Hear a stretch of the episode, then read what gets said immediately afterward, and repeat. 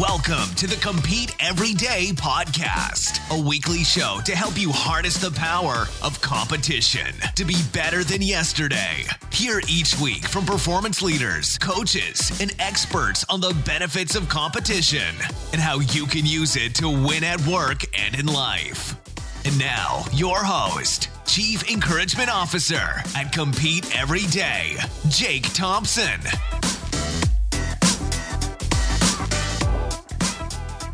What's up, competitors? What's happening? It is a new week, a new episode of the Compete Every Day podcast. This is a fun one. It is full of energy. It is full of some just raw emotion. Get jacked, get hyped on life and how you can be better than yesterday.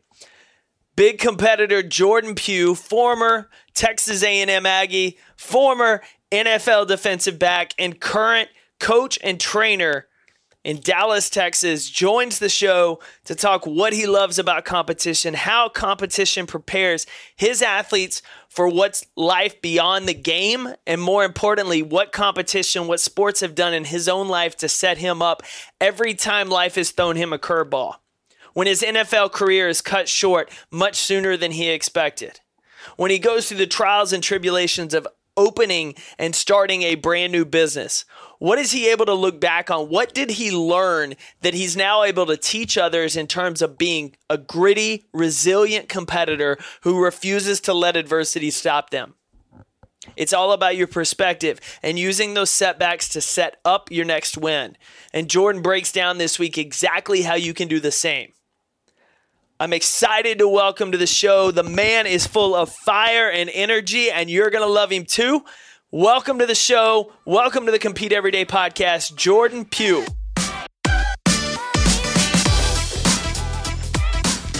Jordan, welcome to the show.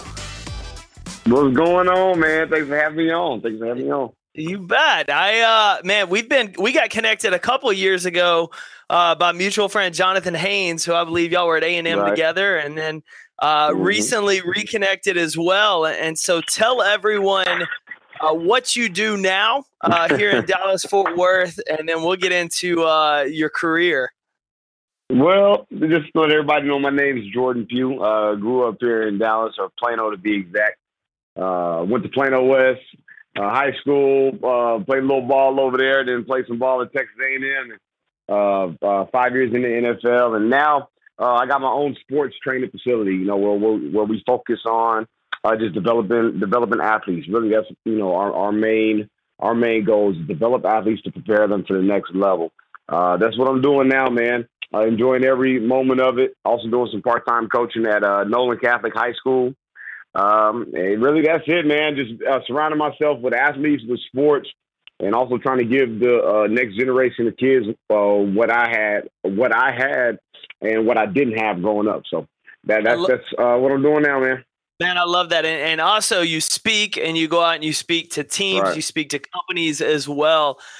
So a little bit of everything and a lot of overlap in terms of the messages and things we believe. After you finished playing in the NFL, what inspired you to open your own training facility? Ooh, man. We got about another week so I can let it all out, man. Man, well, here's the one thing. As an athlete, it never leaves you, okay? The competition, the competitiveness, the camaraderie of being on a team, it's so hard to replace that just when you're not in it, right? So the main thing that got me started, to get to your question, with the business was, you know, a lot of the kids that I started off training, man, they used to train with me when I was playing. You know, I used to go with a guy named DeAndre Jackson. That used to be my trainer back when I was playing, and he would train a lot of kids, and I would train with whoever. It didn't matter. It could be a 7-year-old, professional guys, high school guys, didn't matter. And so, you know, a lot of the kids, when I got done, were asking me if I could help them get ready for the season and, you know, help train them. And, you know, it really turned into a business from there. You know, it's something that I love doing. You know, it's something where you love watching the development of the kids. And then, you know, when you see them shine, you see them play well, you know, it just that passion grew out of it. And it's something that was close to home because, you know, for me, I've been an athlete my whole life, right? And then, you know, when you first get done playing, there's this void. There's something missing. You miss that team aspect. You miss that competitive aspect. You miss all those things that make you an athlete. So being able to train the kids and have that competitive atmosphere, that atmosphere where you're pushing yourself towards a goal, it really inspired me to open up my own facility. And, I'd have to thank my wife, too, because she saw that in me before I did. And, she really pushed me to it and saw something that I had was special. So that's what got me to it. That's what made me open it up. And, man, I haven't regretted it since. Love that, man. There's so many good things in what you just talked about. I want to backtrack on a few of them. The first one I'm interested in is your transition out of the game and how long mentally that process was for you, because, I mean, you identify as an athlete, you're a player. Like, we all go through that, right? Whether you stop playing in high school, right after college, mm-hmm. or professionally, you cling your identity to what happens on that field. And for a lot of right. people, it's the worst breakup, the worst divorce they ever go through is with the game. How kind of long was that process for you of working through that to identify as Jordan versus just the football player side? You know what? Oh, boy. See, we could spend another week on that topic, too, man. Okay. So let me start off by saying like this. You hear a lot of people always say, have a plan B, right? Which, as you know, when I was playing, I had that plan B, right? I always was going to open up my business. I had my speaking engagements going, all that, right? But the part that's hard about when your playing career ends is that it never ends how you want to, right? So what I mean by that is, as an athlete, you're always taught to finish what you start. And there's very seldom few of athletes that get to finish what they start, right? They get to end on their terms. And so when your career ends just suddenly, like mine did, man, it hurts because it's like, man, I did this work. I put this time in. It was something that I wanted to do since I could remember, since the time I picked up a football. I'm living the dream out, and all of a sudden it stops, and crush is not the right word, but it crushes you though, because it's what you saw doing, and then not finishing how you want. That's something that ultimately gets you every time. It's not the part where you're not playing anymore. It's not the fact that you're not practicing playing games. It's the fact that you didn't get to complete what you started, and that's I think where a lot of athletes struggle with it, is because you feel like you're not done. You feel like there was more in the tank, and you feel like you could have gave more. You know what I mean? Or there's more to give while you're playing. So that transition, man, getting out, of the game and going through that was tough, and especially how I got out, man, because I know a lot of people don't know. My last year, I ended up losing my hearing in my left ear, so I'm deaf in my left ear.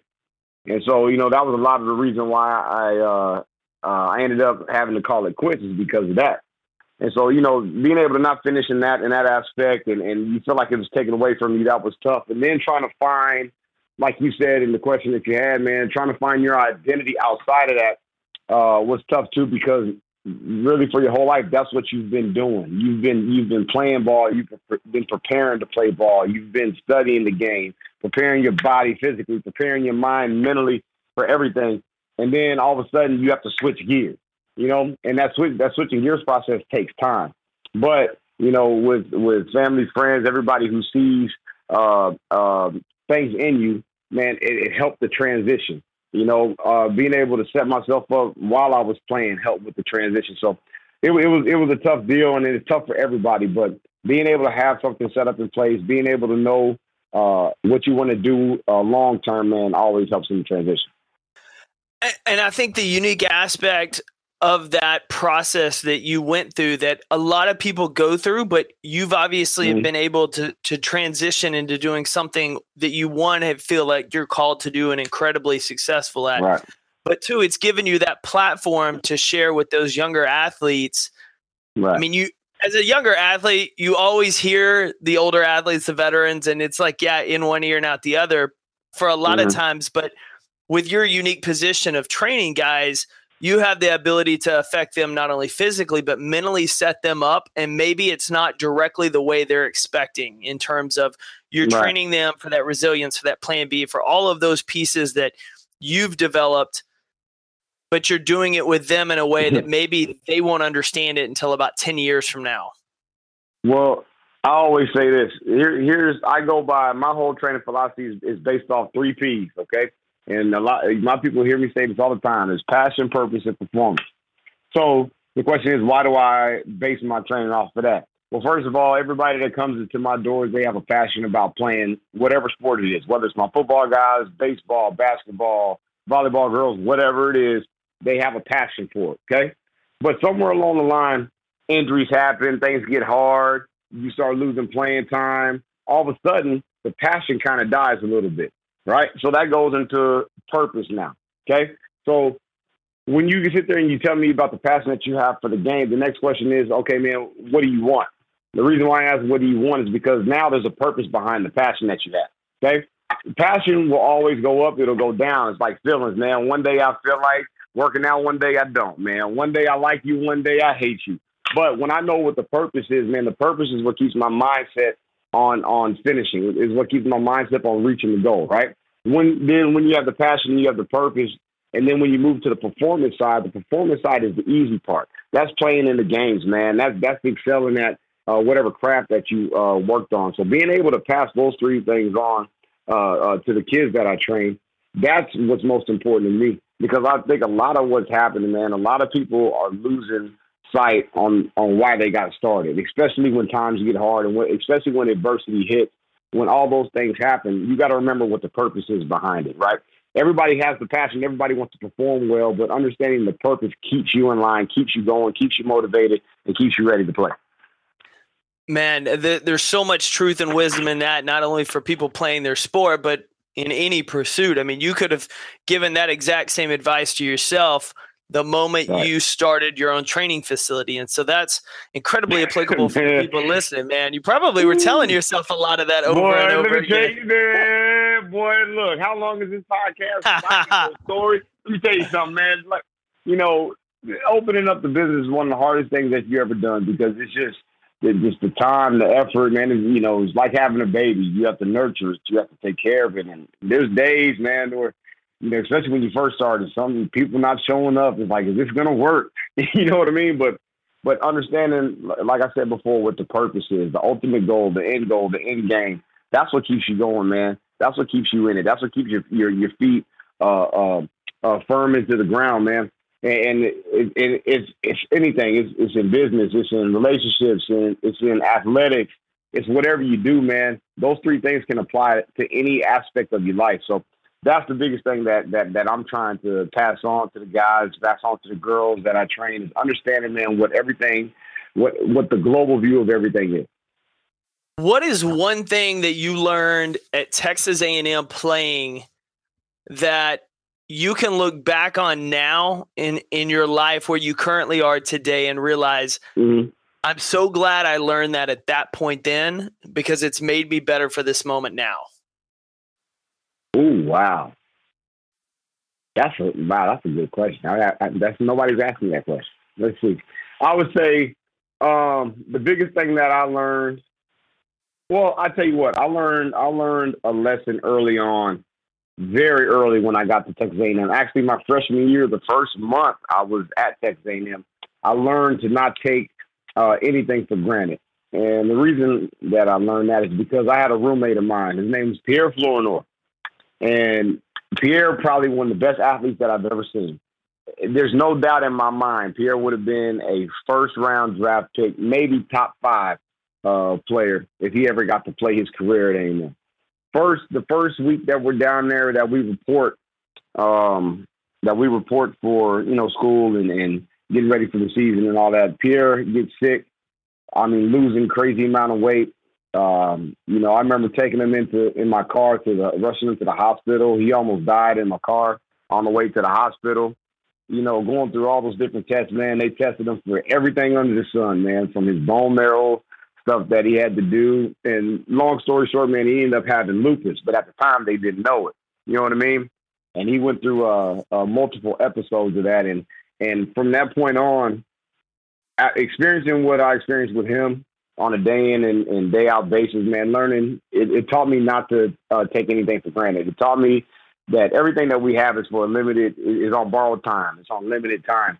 And being able to take advantage of it, execute on it, and move forward, man, is the most important deal. So if I had to pick one thing from Texas A&M, that would be the main thing I learned from him.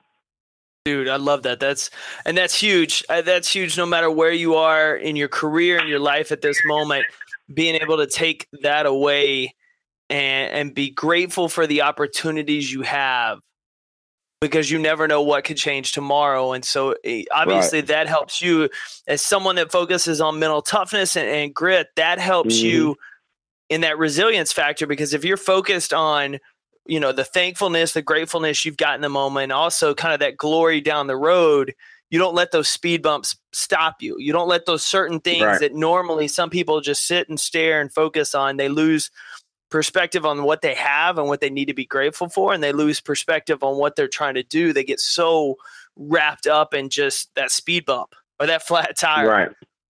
Right. Exactly, man. And that's why I love just athletics, man. I love team sports because, you know, I do this too throughout my gym, man, is every time that I have a group setting, everybody is a teammate. Everybody's accountable to one another, right? Not taking for granted a rep or a set, whatever it is.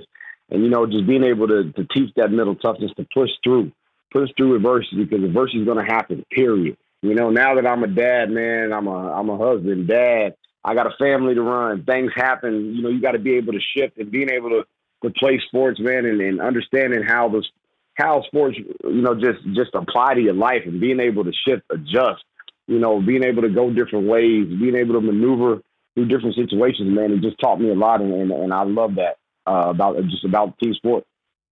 What do you? So I'm going to ask you this now, as a father, years from now, we'll say 2 to 3 decades from now, if your kids play sports growing up and they're older and they're right. adults, and they look back on when they played and what dad taught them, besides the fact that you're going to love and support them, what is the one thing from a competition or sports aspect that you want your kids to learn and take with them the rest of their life? Oh, man. Don't let anybody tell you you can't do anything. Like, you know, one thing that I've learned, man, each level that you rise from high school to college to the professional ranks, they're always talking about what you can't do. You know what I mean? And you know, for me, it was always proving myself right. Not proving you wrong, but proving myself right. But by the way I proved myself right was by how hard I trained, how hard I studied, how hard I focused on the craft. So, you know, when I look at it, man, a decade from now, 2 decades from now, if they play sports or whatever they decide to do, man, understanding that if you have a desire to be an athlete, doctor, lawyer, whatever you want to be, put the work in now in order to be able to get that later. So for me, man, growing up, that's what my parents taught me. From the time I picked up a football, I told my parents that I was going to play in NFL. My mom thought I was crazy. You know what I mean?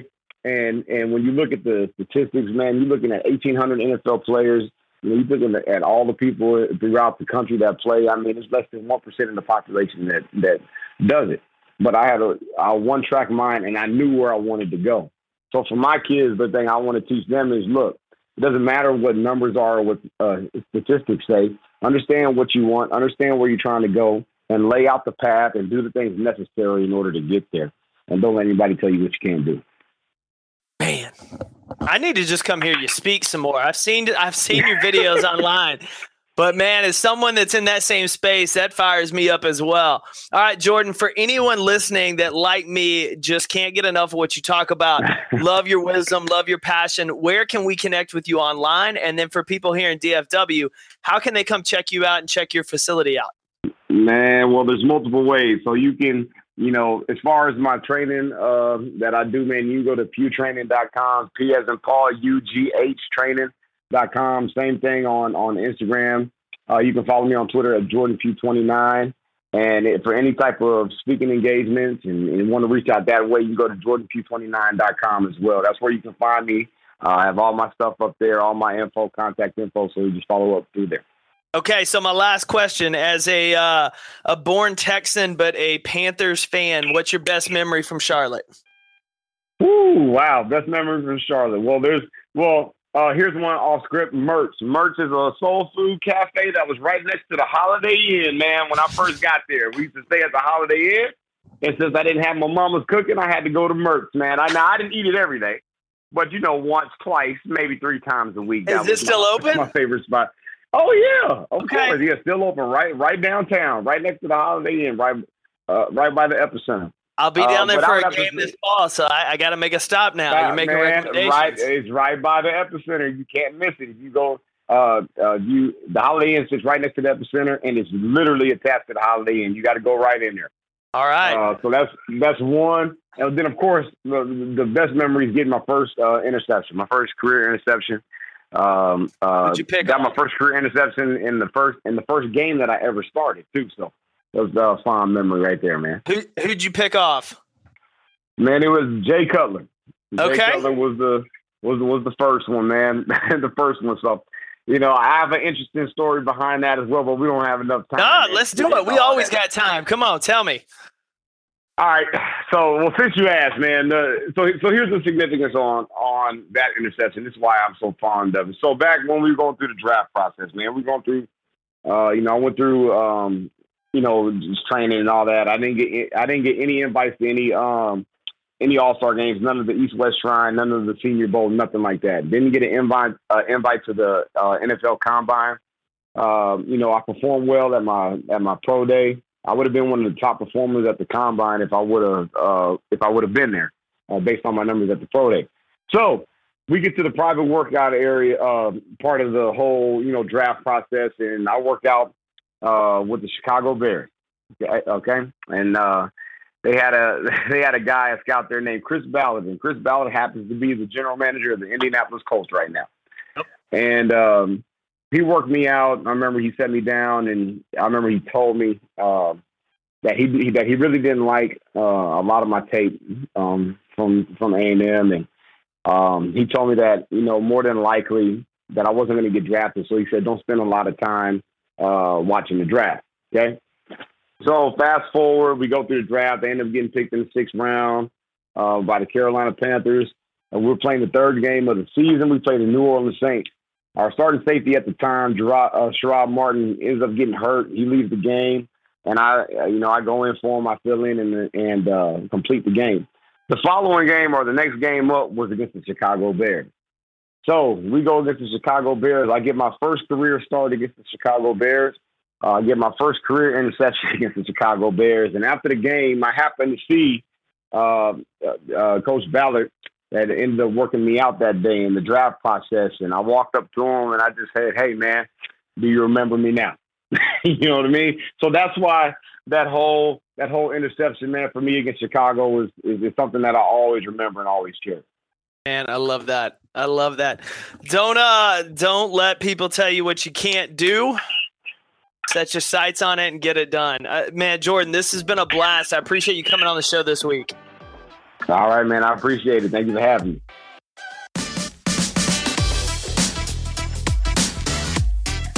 Thank you for listening to another episode of the Compete Every Day podcast. To learn more, visit CompeteEveryday.com. To connect with Jake or contact the show, email us at podcast@CompeteEveryday.com. And as always, keep competing every day to be better than you were yesterday.